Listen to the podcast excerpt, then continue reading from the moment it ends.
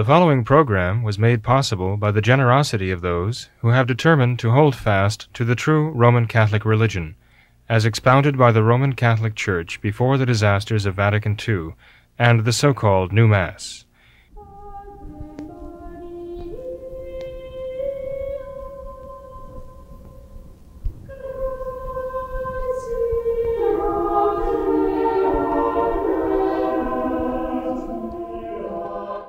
Hello and welcome to What Catholics Believe. I'm your host, Thomas Nagley. With me tonight is Father William Jenkins. He is a traditional Catholic priest and member of the Society of St. Pius V. He's also the pastor of Immaculate Conception Church right here in Norwood, Ohio. Hello, Father. How are you? Very fine, Tom. Thank you. And yourself? Doing great. Thanks for being here. And uh, thank you, too. Yep. Uh, Father, we have a few things that uh, we'd like to get into tonight, but this this first one is um, is an article that has been been going around uh, some in the, the traditional Catholic circle. Um, certainly a very uh, very pungent article, perhaps. It's it's titled "Madness in Melbourne, Melbourne, Australia." Uh, this is from the uh, Advanced Institute for Economic Research, AIER.org. And uh, this this article, Father, is is really rather eye opening, and I'd, I'd, like to just read through a few little excerpts here and uh, get your take on this. It, um, this article is written by a Jeffrey A. Tucker, and he says that uh, in Melbourne, the Premier has imposed a vicious police state without precedent in this country's history. His name is Dan Andrews, and he tweets out pictures of empty streets to brag about what he has achieved in the name of suppressing a virus. And he gives a summary of some of the things going on in, in Melbourne, Australia currently. He says it's, it's become a living hell. And uh, some of the, the summary here, he says that the police may now enter anyone's home without a warrant. There is an 8 p.m. curfew there's a $1,652 fine if anyone is outside without a quote valid reason. Uh, that the amount of the fine is being raised by the day, he says. Um, citizens are not permitted to visit any family or friends. Masks are mandatory at all times. There's a $200 fine if, if someone goes about without a mask. Um, citizens can only exercise once per day for up to one hour. Only one person per household per day can leave the house, including for groceries. You cannot go more than three miles from your home. Weddings are illegal. No gatherings of any size. Uh, the list goes on and on and on, Father. And uh, he, he ends by saying all of this is because 147 people have died in the state of Victoria. Uh, they have a total population there of 6.359 million. 147 of those have died, and almost all of those deaths are from persons who were over 70 with comorbidities, same as everywhere else in the world. So, Father, what is going on in Melbourne, Australia? Why, why has it become this living hell that he has uh, described here with all of these absolutely insane, insane things happening there? What is going on? Politics basically you've got a, a politician uh, they've given power to they've given him power over themselves. And he is making these uh, edicts mandates uh, tyrannically evidently. And uh, i mean i don't know what the law is in australia. I don't know what constitution provides for. I, I don't know if the premier as he calls him really has the uh, constitutional power, the legal power to do this. The point is he's doing this. And we know there are so many governors in the United States of America and mayors who are issuing such decrees, right? Governing the lives of the people, uh, within their jurisdiction that, uh, there are a lot of people suffering because of this and, uh, suffering not only curtailment of their freedom, but they're also suffering, uh, um, emotionally, psychologically, uh, suffering the ill effects.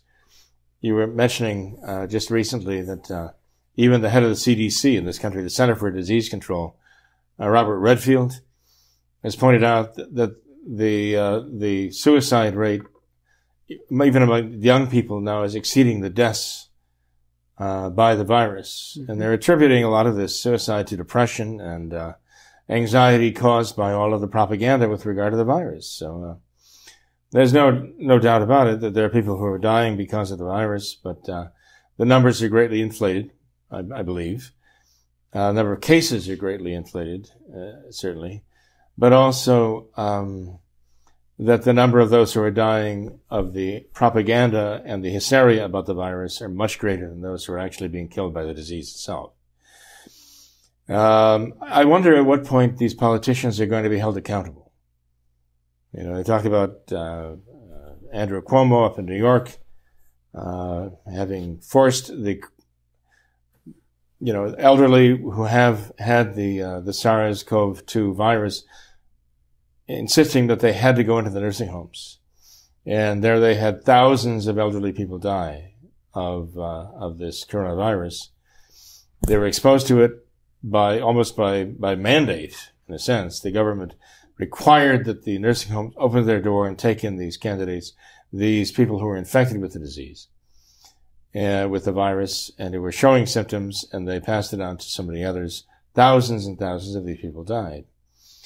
At, at what point is one responsible for that, not only before God, but should be held responsible before man too, in terms of being accountable for that? Now, here you have a case in Melbourne, uh, really beautiful Melbourne, Australia, right? Where they say this place has become like a gigantic prison. It's like a gigantic maximum security prison mm-hmm.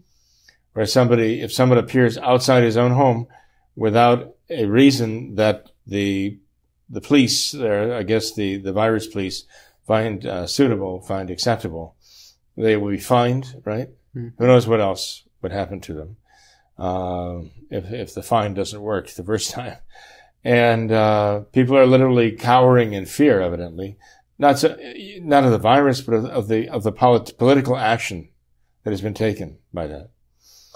Uh, they become prisoners, really, and they're innocent. You know, we're talking about imprisoning the innocent, and uh, we're talking about uh, basically putting a lockdown on the entire country for the healthy.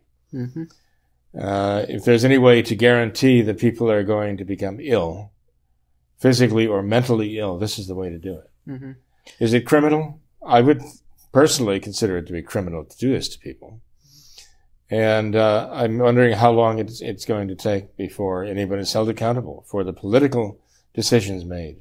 Mm-hmm. Um, now, you'd say, well, political accountability takes place at the ballot box when the elections happen, right? Theoretically, yeah. right? Right. But that means these people who are imposing these draconian, these immoral, these devilish uh, uh, prescriptions on uh, governing the lives of other people have a, a need almost to justify these high, heavy-handed, these heavy-handed tactics by trying to scare people all the more and make them think that this is really necessary, that this really is for your own good because you are in so much danger right now of dying terribly from this disease. And so they have to keep the propaganda going also as justification for the public policies they're enacting here. Mm-hmm. So it's a, it's, it's, you know, the, the more the fear, the more they feel empowered to enact these policies, which are so restrictive and so detrimental to the people.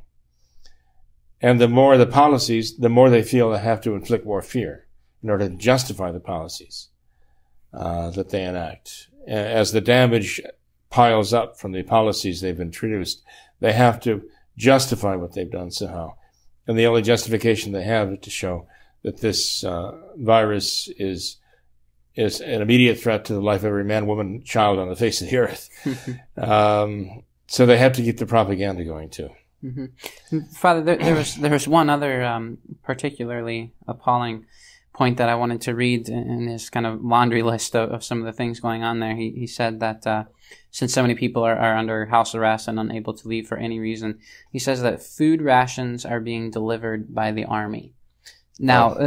uh, it's absolutely mind-boggling there. How um, well, and you if you're in a prison, Uh, yeah. The guards have to come through and slide, especially you're in solitary, have to slide the, the Mhm. whatever under the door. Right? Mhm. But uh, Father, I mean, it, it's awfully easy to kind of read through all of this and you know obviously be appalled by by what's going on there. But it's it's awfully easy to kind of say, well, you know, that's that's a whole world away from us. That's the land down under. That would never come to America. That couldn't happen in America. But a lot of these things, to to some extent, have already happened here in America, and they seem to be only getting worse. Is that? You It say could that's that, true? that that could very well happen. How, how far America. away from this do you think we are here, Well, here in America? well, Tom, look, how long did it take us to get where we are right now? Not very long. You know, a matter of a few months ago, we would have thought this is un- unthinkable, hmm and here we are. And uh, so, actually, we're much closer to this scenario of Melbourne than we were to our, you know, the standard operating procedure here in the United States of America just a few months ago. We've come a long way toward that, precisely. And they're already laying down the principles and the precedents Yeah. to en- enable them to do this. You know, so uh, yeah, we're we're right on the edge. Uh, you know, there, there was a time when people were saying, "Look, we are just a few. We're just a week behind Milano. What's going on in Milan, right?" Mhm. They were saying, "Oh, we're just a matter of a few weeks behind China and what's going on in China." And now here we are, where we are right now. Okay, and this is after we supposedly have opened up again. Okay, but now we're on the verge here. They keep the heat on. They keep the drumbeat going, right? For the lockdown, lockdown, lockdown. And uh, now we're hearing even the head of the, the Fed, Federal Reserve saying, "Oh, we got to lock everything up for six weeks." Now, I mean, this drumbeat is still going on here. So all we need is to get some some entirely fabricated numbers about the number of cases and how we're in a second uh, surge, you know, or whatever, uh, or or deaths. All of a sudden, the number of deaths statistically has gone up, even if it involves people who died in motorcycle accidents and and and plane crashes and who knows what else. Uh, to get people to think, oh my goodness, they- they've got to do something, do something, do something, and that's the next step. This is what they're going to do. So um, you know, I, I feel very badly for the people in Melbourne who are suffering from this, and, I- and clearly, I mean, they must be suffering terribly by this uh, this monstrous behavior. But um, there's a, there's a certain um, well, you know, the one thing that could stand in the way of all this is the Catholic faith. Uh, the one thing that stood in the way of abortion, really, when you get right down to it, was the Catholic Church. And uh, that problem was solved with Vatican II, knocking the church out of the way. Um, right? And back, basically uh, hamstringing the church in modernism. So she was no longer able to defend, right? The 60s came and went, Vatican II, the changes, and lo and behold, uh, Roe versus Wade and the uh, the anti-abortion laws were struck down throughout the country very rapidly. Just in fact, ten years after Vatican II began, that would not that could not have happened without Vatican II. It couldn't have happened without the revolution that took place in the Vatican in the Church after Vatican II. But the abortion revolution followed upon the Vatican II modernist revolution within the Catholic Church. Uh, and so it is that with these things that were happening now, that we see happening now, these things could not be happening in a Catholic society where the church was strong because the Catholic Church and her and her clergy would not allow these things to happen. They'd be leading the people and fighting for uh, their God-given rights. But that's why every tyrant has had to silence the church before they could get away with their tyranny. Uh, this show, this program is called What Catholics Believe. And so it, for us, it all comes back to that. It comes back to our faith, it comes back to the church, it comes back to our Lord Jesus Christ and what he wants for mankind. And this is not what he wants for mankind, but for a fact, a punishment. He allows it as a punishment for our sins. And often we ourselves have fabricated our own prisons. In this case, we've actually built our own prisons by the mentality of liberalism, modernism, leftism, right? Totalitarianism that has come into, into play. Even the idea of socialism itself in, necessarily contains the seeds of totalitarianism. And so we brought that back into, uh, into play here. And we're reaping a very bitter harvest of this right now. Sure. Well, Father, if we could uh, move on to perhaps some, some lighter things. If people, you know, but what is this, one of the central themes there they're struggling here, if I may keep with this less light theme for a minute, is it's all about this life. Everything's about this life, right? right? This life at all costs, right? Yeah. Even if we have to live as slaves, we have to cling to life, right? But that's what they do in prison camps. They cling to life, even they're living, they're living this horrible experience, right? And, um, but that's not what our founding fathers went for. This is not, nor is that uh, uh what our, the martyrs of the church have taught us. That, um, we live for God, we live for the faith, we live for everlasting life. Now, you know, our founding fathers were not, for the most part, Catholics by any means, and they didn't uh, promote openly the idea of martyrdom, but they still had the idea that there were more important things than life in this world, at least. You know? Mm-hmm. But the Catholic Church teaches us that we're made for everlasting life, right. And uh, we are we are we, we are meant to live for things that are that are beyond this world, that have a greater value than anything of this world. Uh, actually, we're meant to, as Saint Paul says, use the things of this world for the sake of glorifying God, sanctifying our souls, and gaining everlasting life through our Lord Jesus Christ. The obsession with the things of the world comes from materialism, a kind of uh, a kind of almost Christian atheism, in a sense that you have these people who profess belief in Christ, but that's as far as it goes. The rest of their life is all about the things of the world. That that's what really matters to them. Where your treasure is, there shall your heart be. Our Lord said, and their hearts are here. And so the idea of contracting a virus, the idea of uh, becoming ill and, and dying of the virus, it's the worst thing they can imagine. Yeah. So they're willing to, to seek to live in solitary confinement in the dark, deepest, deepest, darkest dungeon of the world, built by their own hands, their own sins, rather than risk catching this, this this virus. And let's face it. I mean, this is what viruses do. They spread. you know, there's nothing human beings can do to possibly uh, suppress this virus. Okay. Uh, as though it didn't exist. I mean, so, but it, it, it, really comes from a, a uh, an obsession with the things of the world that thing people become so terrified by this that they can think of nothing else but avoiding, escaping, or beating, suppressing this virus, flattening the curve. That's, that's the one thing that matters. And so like lemmings, they'll all rush off the cliff, you know, because they're obsessed with this call, flatten the curve, uh, you know, suppress the virus and, and wait for the vaccine so we can all be saved by the, this, this, this Russian vaccine. Now Putin says in uh, Russia they now have the vaccine. And now they can begin to breathe again because the evil virus will spare them, or something to that effect, anyway. But uh, anyway, um, uh, it, it is materialism, it is worldliness that is that is really behind this mania. Sure, that's what has allowed them to cow these people in fear, to do things that are so unnatural and even anti-natural to us. Mm-hmm. Well, Father, if we could get into some of our viewer questions here, we have a, a few. And uh, first one is from a viewer who asks, "What are the major differences between the Douay Rheims uh, version of the Bible and the King James version of the Bible? What's the difference?"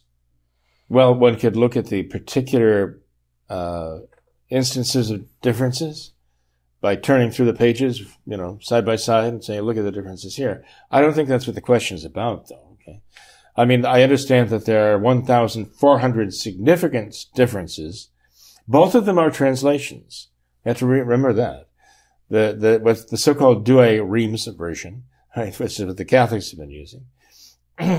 and, uh, but it's, it's what people think of the Catholic version of the Bible? And the King James version, which people consider like the Protestant version of the Bible, are both translations because none of the books of the Bible were actually originally written um, in in English. Right. Okay, uh, English as a language didn't even exist at the time, right? Um, and uh, the words of the prophets, the words of our Lord spoken in the gospel, none of these things were spoken in English. Um, so we have translations. So the question is, what about these translations and the differences between them? Uh, well, definitely. You take any two translations and they're going to differ because every time you're translating from one language to another, every word has a variety of meanings and nuances that come with it. Uh, so, you know, you're putting a, the human element in there of interpret, as you're translating uh, from, let's say, Greek, uh, the Greek of St. Luke or St. Mark or St. John, you're translating the Greek uh, into any language. You're automatically also interpreting what you understand the meaning to be. So there's always that human element of interpretation of what you say.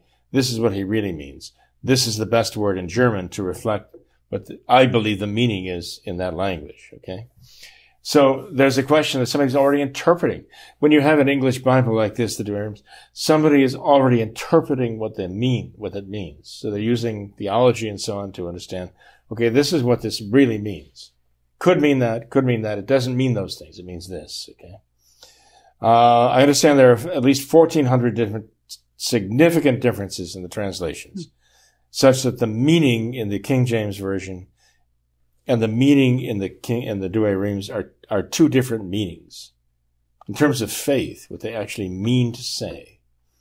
Now, this is very significant because if you were a, a, a Bible believing Christian who actually held the error that all that God has to teach us is contained in the Bible.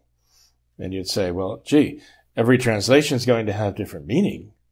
Then how do we, how do we adjust, address that? That we're having the only access I have to the Bible is through an English translation, which already is being interpreted for me by somebody else. And how do I know that that actually corresponds to the original meaning? I don't. I'm taking that word for it and I might have 30 different English translations and I compare them all and I say that they say different things. And, uh, inevitably they have different uh, translations, uh, different renderings in different languages. So, uh, how do I know this actually corresponds to what was actually said by the prophet or by our Lord himself in the gospel? So you see, already you begin to see this idea that scripture alone doesn't work that you need a higher authority to tell you what is the true understanding, the true interpretation of this, even in terms of all of these translations you're given. Now, as Catholics, we have the authority of the church that Christ established. He gave the authority to the church to tell us this is accurate, this is true. Like the, the Bible you have before you now, the Douay Rheims uh, translation is endorsed by the Catholic Church in her authority, saying this is accurate. This reflects what, what the the, the meaning of the true text of the gospel, even as it was first written down, let's say, uh, by St. Mark as he was recording the preaching of St. Peter in the home of the Senator Pudens in Rome in the year 40 AD, right? Uh, the church can tell you that that is accurate and does represent truly what was revealed by God. Protestants don't have any authority that can tell them that. They have no authority here on earth. They can tell them this is an accurate translation. And this is, this corresponds to the original meaning. Um, and so they're immediately out to sea relying on the interpretation of interpreters and translators and, and uh, typesetters, right? And printers and so on to make sure it all comes out right. But they have no way, no authority on it. They can tell them that this came out right. So the, the difference really between any approved Catholic version of the Bible, that is, I say, approved by the authority of the church to which, which Christ established and to which he gave his authority. On the one hand, and on the other hand, any Protestant translation is that we have the guarantee of the church, and that is the guarantee of Christ that this is accurate, and Protestants had none of that. That's the fundamental difference. That they're all about interpreting it in their own way. And this is a fundamental Protestant principle. That is individual private interpretation of the scriptures. The scriptures is all we have, sola scriptura, and it is to be interpreted privately by each individual, which is exactly what every translator does when he translates. And you have the King James version of the Bible, which was translated by a bunch of different uh, literary, literary figures uh, under King James, right? A bunch of literary figures of England who were meant to, to translate these scriptures, and they were, but they produced were primarily, it was primarily liturgy, not scripture. It was primarily, I should say, literature, not scripture. Because as literati, they were concerned with providing something, a text that was elegant, but not something necessarily that was true to the, absolutely true to the text that they were translating. And so, uh, I mean, an example, uh, just one small example of that is you find this in the uh, in the the um, work by by Haydn that they sing at Christmas, the Hallelujah Chorus, and we hear them sing about uh, Jesus, wonderful Counselor, mighty God, everlasting Father, the Prince of Peace. Now, calling our Lord everlasting Father is actually heretical. But it works. you know, it liter- literally, it works there, okay? To use the expression. It doesn't actually say that. The, the actual original text, going back to the, uh, this praise of our, the coming Savior, right? Mm-hmm. Refers to him as the Father of the world to come. And we, we refer to our Lord as the Father of the world to come insofar as that he begot the Christian, Christian world, you say, he begot their souls by, by the graces that he gave them to bring their souls to life, that he obtained for them on the cross.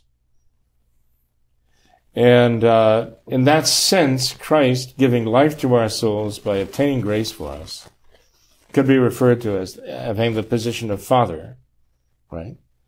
But the term everlasting Father has always been used in Revelation and in theology as referring to the first person of the Blessed Trinity.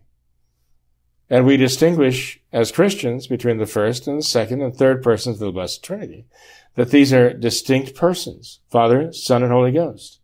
To attribute the title which is proper to God the Father to the Son is actually an attack on the idea of the distinction of persons in the Blessed Trinity. The sonship of the second person of the Blessed Trinity. It actually is something offensive to the very concept, the Christian concept of the Blessed Trinity.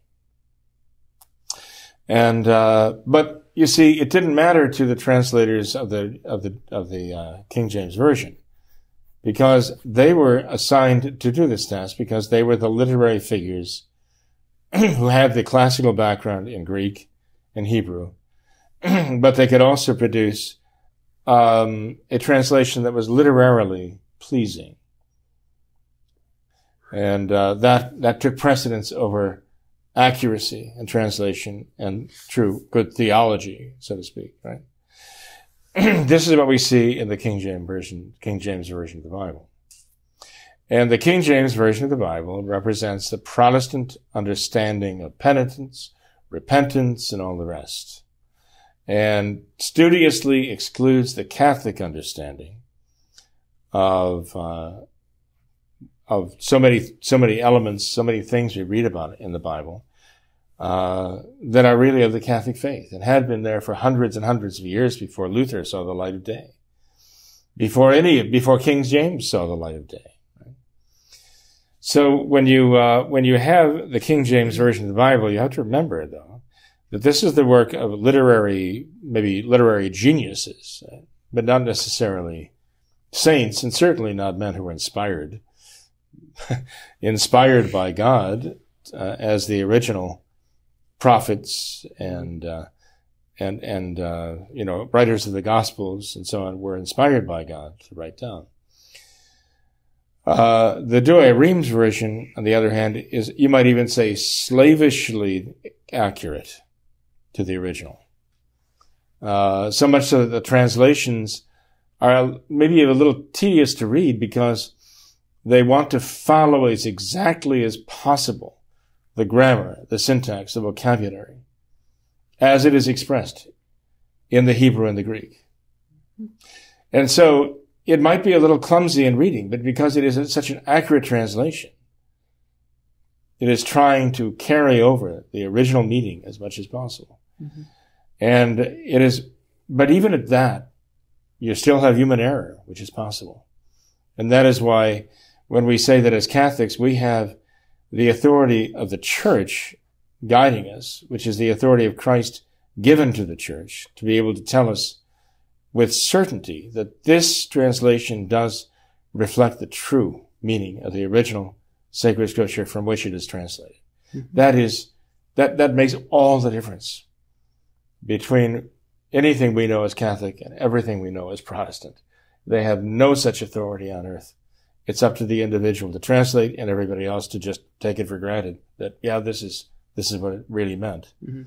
And, and talking about the, these different translations, Father, if I understand correctly, the, the Douay-Rheims version of the Bible is, is not even a, a translation of the original Greek or Hebrew or anything. It's actually a, a translation from the Latin uh, Vulgate, which was itself a translation. Is no, they correct? used they used the Greek. They did. Okay. They used the okay. Greek uh, manuscripts and they used the Hebrew too. Yeah. Okay. Okay. Yeah. But they certainly did refer to Saint Jerome's translation, which was very venerable, mm-hmm, mm-hmm. because again, I mean, he was trying to be slavishly accurate and precise in translating yeah. it. Yeah. In other words, the the, the literary individuals uh, who produced the King James translation of the Bible we're very conscious of, of writing something that would be, as I say, literary.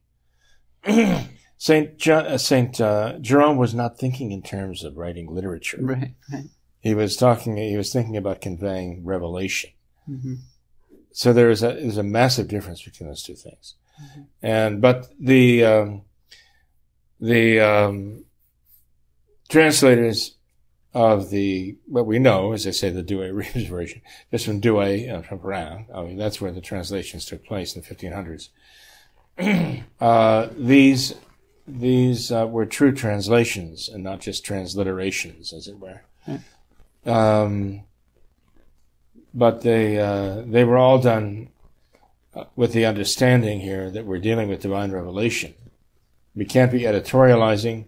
We can't be looking for a clever turn of phrase or something that sounds good literarily. We're looking for accuracy, precision, and that would be judged by the church for its accuracy and precision. And yes, they were they were referring to well the best of the manuscripts that they had available in Greek and Hebrew also.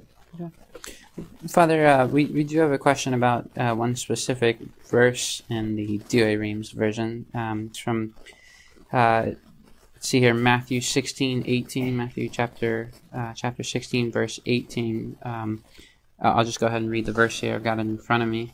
Uh, this is where uh, our Lord says, And I say to thee that thou art Peter, and upon this rock I will build my church, and the gates of hell shall not prevail against it. And so one of our viewers asks how you can prove that verse is in reference to the Catholic Church and not just Christians in general. Mm. Well, that question would come up sometimes when our Catholic young people are in in their jobs. They have coworkers who ask questions of them, so that would not be an unusual question for one of our own uh, Catholic young people to get. But you know, you have to uh, put it in context. By the way, Saint Matthew chapter sixteen, verse eighteen. Uh, remember, this had to do with our Lord asking his apostles, "Who do men say that the Son of Man is?" The Son of Man referring to himself. And the apostles, you know, chimed in, well, some say John the Baptist, some say Elias, and St. Peter said, well, thou art the Christ, the Son of the living God. So there he wasn't answering and saying, this is what other people say, this is what I say. He was inspired to say, to proclaim, thou art the Christ, the Son of the living God. And so our Lord said that blessed art thou, Simon Barjona, which was his name, Simon the son of John, or Jonah. Because flesh and blood hath not revealed this to you, but my Father who is in heaven. So he talked about divine inspiration, right? Filling the mind of Peter with this understanding and this conviction that Jesus Christ is truly the Son of God. And uh, so, and, and, our Lord said, "I say to thee that thou art Peter, and upon this rock I will build my church." That's what this is referring to here. And uh, the gates of hell, I will give these the the keys of the kingdom of heaven. Whatever thou shalt bind on earth shall be bound in heaven. Whatever thou shalt bound uh, loose on earth shall be loosed in heaven. So he showed this authority of the keys that he was giving or going to give to Peter. And he said that the gates of hell would not prevail against the church. Okay. So all of that is involved in this question. But I, I, would say to someone, you know, well, you have to explain it in such a way they understand it. And their understanding of it depends on how much they know already. You know, so you have to kind of weigh how much they already understand to build on that. But I, I would just off the, without knowing the person who's asking the question, I would just say, look, you know, this refers to Jesus placing or promising to place one man in a position of great authority in his church, even giving him the power to make decisions here on earth that would be recognized in heaven and ratified in heaven, binding and loosing, right? Requiring or not requiring certain things that would also be required by God in heaven because this individual on earth was given this power of the keys, you know. And uh, so we have to realize what authority our Lord is talking about here. He's giving this authority to Peter, and this involves uh, uh, this Peter later also being told by Jesus Christ himself, "You feed my lambs, you feed my sheep." And again, this was given uniquely to Peter because St. John the Apostle was standing right there. You could refer him to St. John's, the end of St. John's Gospel in which this happened. So this is actually tied to that as well. The promise and the fulfillment where our Lord actually gives him the power of being the shepherd, okay, to this same man. And I would just say to him, look, this is what we Catholics know as the office of the papacy. Okay? The supreme pastor, the pastoral office. That Jesus Christ, as the good shepherd, is giving this authority to someone here on earth. This is the papacy. And you don't find that in any other religion. No other religion acknowledges this. It has to be the Catholic religion. It's the only religion that acknowledges there is such thing as the papacy given by Christ in these circumstances. You can even challenge him. I mean, you take what our Lord says there, you try to find how that actually has any place in any other religion, including yours including your, let's say, born again or Protestant religion, where is this papacy in your religion? It doesn't exist. That Christ gave this particular role and this particular authority to a particular individual to exercise in his name and to be the supreme pastor. You don't find it in Orthodoxy the Greek Orthodox, Russian, you don't find it there. You don't find any Pro- Protestants specifically rejected the idea in order to become Protestants, right? That's what they were protesting against. That's why they were known as Protestants. And proudly, proudly they took the name Protestants in protesting against this very thing. So I'd say we know this has to refer to the Catholic Church because the Catholic Church is the only one that took this seriously and actually oriented the church around this command of Christ and the office of the papacy. Okay. Father, I have another uh, question. There were, I mean, sure, whoever you talk to is going to have follow up questions, yeah. which we can't do here because the person's not here. Yeah. But anyway, just trying to zero in on that question and say, well, this is how we know that. Mm-hmm. You know, and they might have 10 other questions that come to mind, which they're certainly free to ask. Sure, yeah. Uh, well, if we could do this other question, Father, um, this is in uh, regards to the Old Testament now, this viewer asks How could King David, a man after God's own heart, have concubines and still be in the good graces of God? Why would God allow that? Well, when the writer talks about concubines, he's talking about other women besides his wife right. that he's, you know, doing things with, right? Without going into detail. I think everybody knows what we're talking about here mistresses. I guess, I guess these days we'd call them mistresses. Although concubines actually had some kind of status. They might even be members of the household, but as slaves, like the extended household, including the slaves. Um, so concubines were not just mere mis- mistresses; they actually had some kind of status uh, in the in the family as a son. But but the question remains: How could God permit that? Right? Why would that not be adultery? right? And if it is adultery, how could God not condemn it? Well, that, that was a question that the fathers of the church, going back to the very beginning, dealt with. Uh, we see how, how roundly God condemns adultery, right? How he punishes adultery. How the law of Moses talked about adultery as being such a horrible crime worthy of death how the um, the prophets condemned the actions of Israel when the Jews would uh, mix with the pagans, right?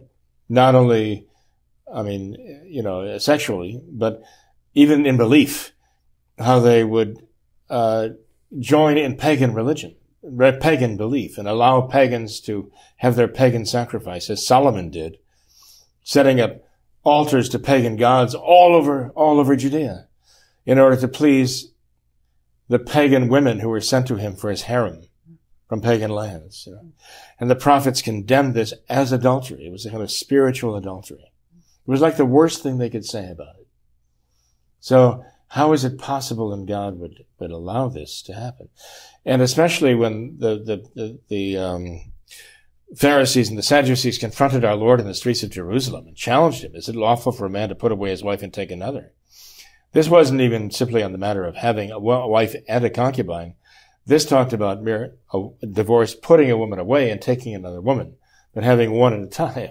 And our Lord said, no, this is adultery. You can't do that. It was not that way in the beginning, and it will not be that way from now on.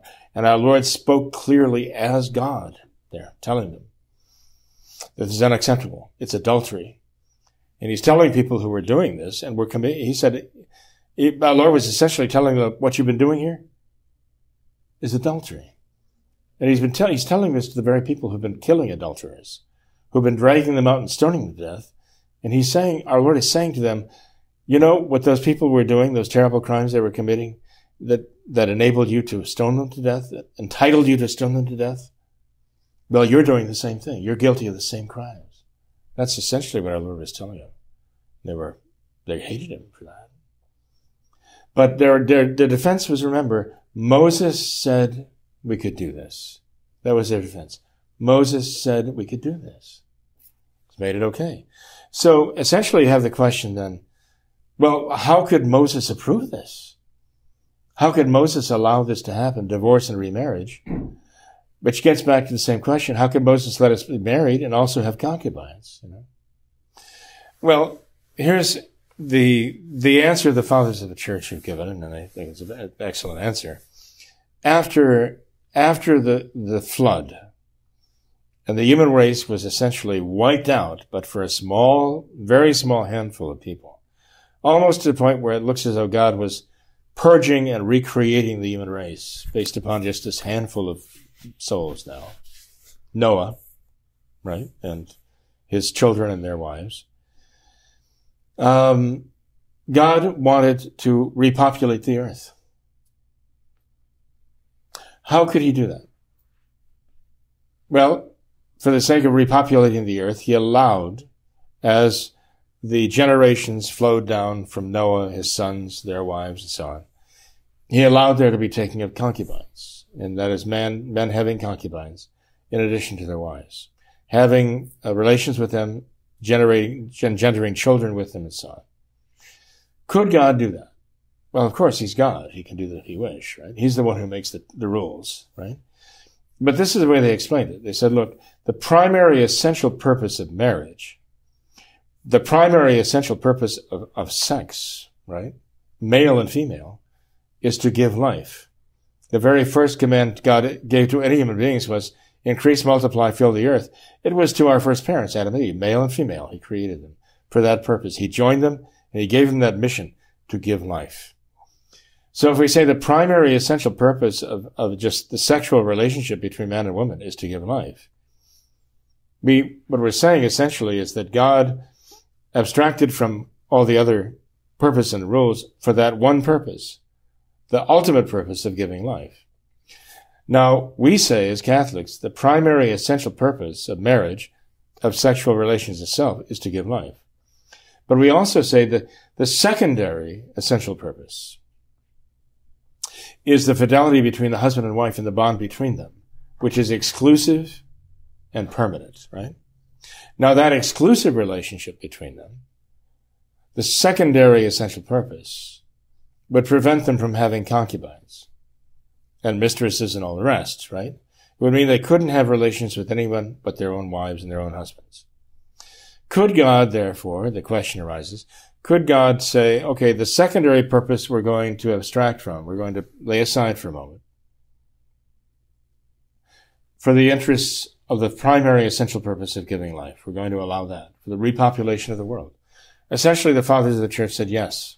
And that's exactly what God did.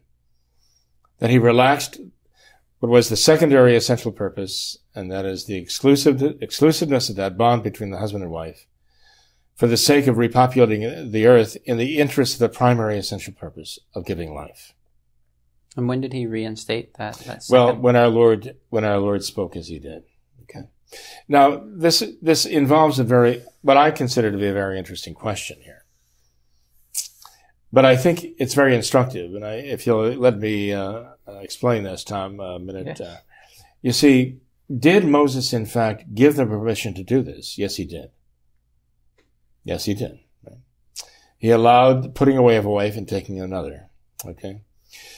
Did the, did the fathers, the patriarchs, did they, after Noah, practice this? Concubine question. Did they have wives and also concubines?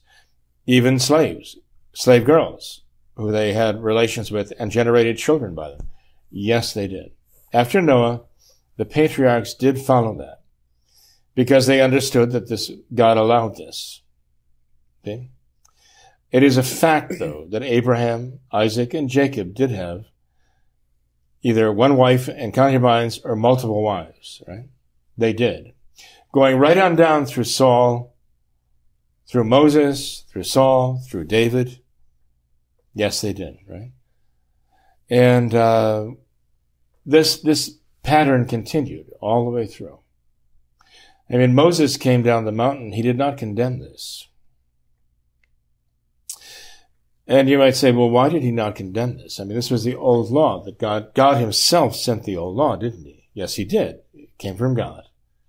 Why would God send a law like that through Moses that tolerated something like this? Why would God allow that to happen? Because I think that's the question. Why would God allow this? That's the question that was asked. And the question then comes down to, well, why would God send Moses down the mountain with the Ten Commandments, allowed this to happen? And I think the answer is going to be found coming from the mouth of our Lord himself. Turn to St. Matthew's Gospel, chapter 5. What do you find?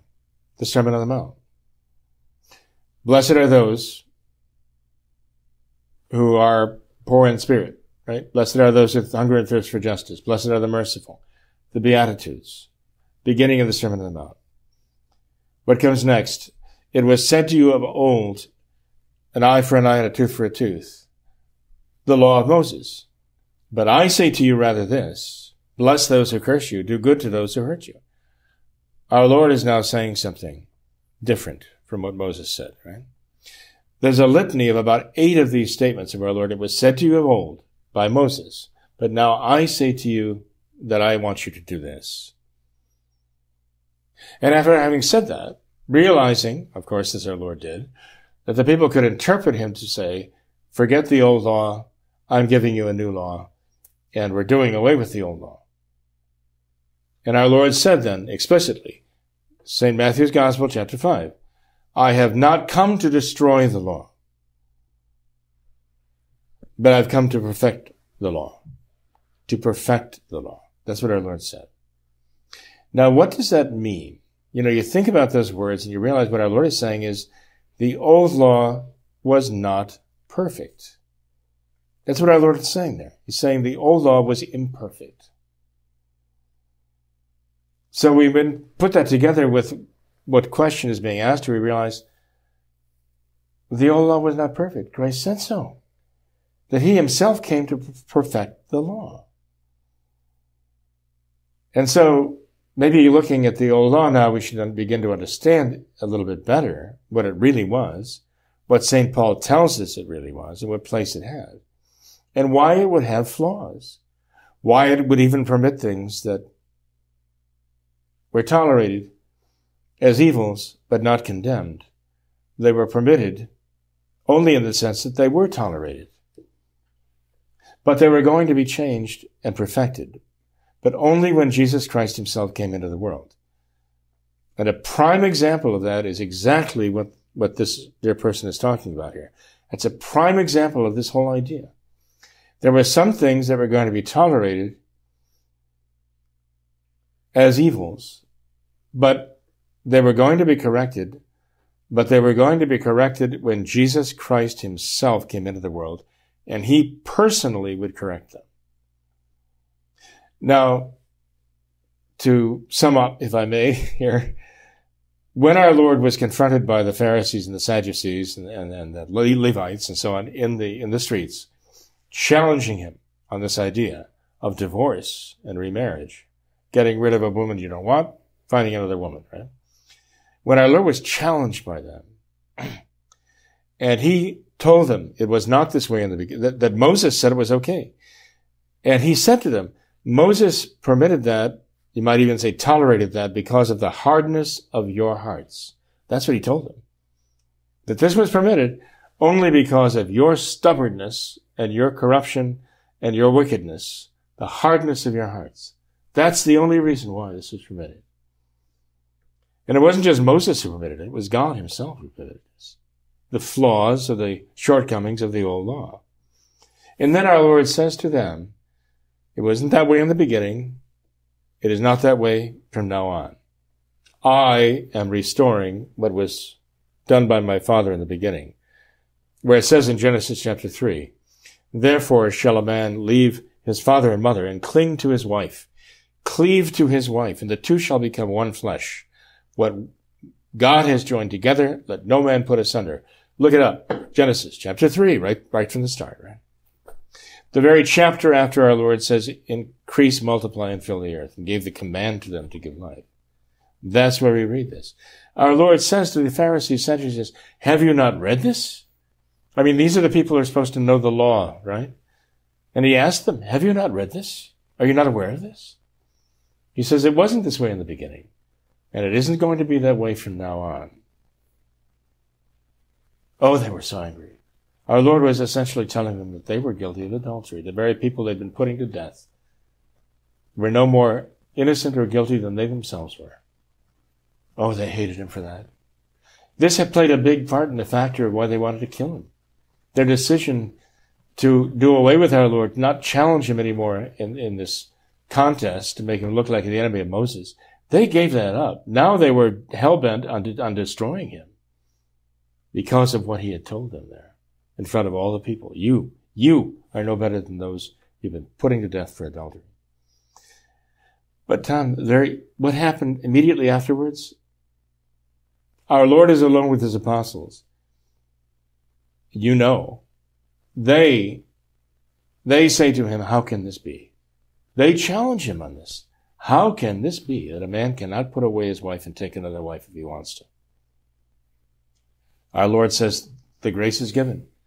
They answer that it's better not to get married in the first place. You can't do that. It's so much a part of their thinking. They can't imagine how it's possible. And yet our Lord says this is the way it is. Because he's really talking like the Son of God, who has the power to say this. Now, the reason why I'm mentioning this is because I think the answer to this question is very important. I think the question itself is very important. When Moses came down that mountain, if he had come down that mountain and told them this, they would have killed him. I mean, he had many brushes with death anyway. He was being challenged constantly by these stiff-necked people. If he came down that mountain, you saw the reaction of the people when our Lord told them this, right? And imagine if 1,450 years before, our God had sent Moses down the mountain to tell these hundreds of thousands of people in the desert, you can't do that anymore. They would have killed him and marched right back to Egypt. Back into slavery again. God did not require Moses to do that. God did not send Moses down that mountain. Rather, God came himself and personally told them in the streets of Jerusalem, told them, this is how it was and this is the way it's going to be from now on so that even his apostles were questioning. Now, this tells us a great deal about our Lord and his role, and among other things, the reason why he was so hated by the Pharisees, who accused them of also being sinners and needing a redeemer. Um, all of this is tied together in this question, and it all kind of summed up in this very question. Yes, God did tolerate an evil through an imperfect law that was going to require an enormous sacrifice be made to correct and to perfect. But it was God Himself who was going to come, and He was going to perfect the law by what He called the new law. And He would pay the price to do that, of the hatred of mankind, for daring to tell them, Thou shalt not commit adultery. Right? And uh, so, anyway, we closed closed the book.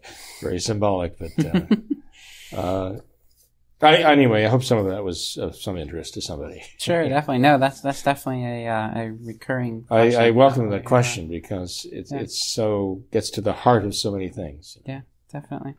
Well, yeah, Father, we have several other things that we'd like to get to, but uh, perhaps we can save them for a later date. So, I guess we'll have to. for that. cool. Well, Father, thanks for being here tonight. I appreciate your time. Oh, certainly, Tom. You're welcome. Yeah. Thanks. to all- We thank our viewers too. Yeah, absolutely. Thanks to all our viewers for watching this episode of What Catholics Believe. Until next time, we ask that you all remember the words of Our Lady at Fatima to consecrate yourselves and your families to the Immaculate Heart of Mary and to pray and do penance. Thank you, and God bless you.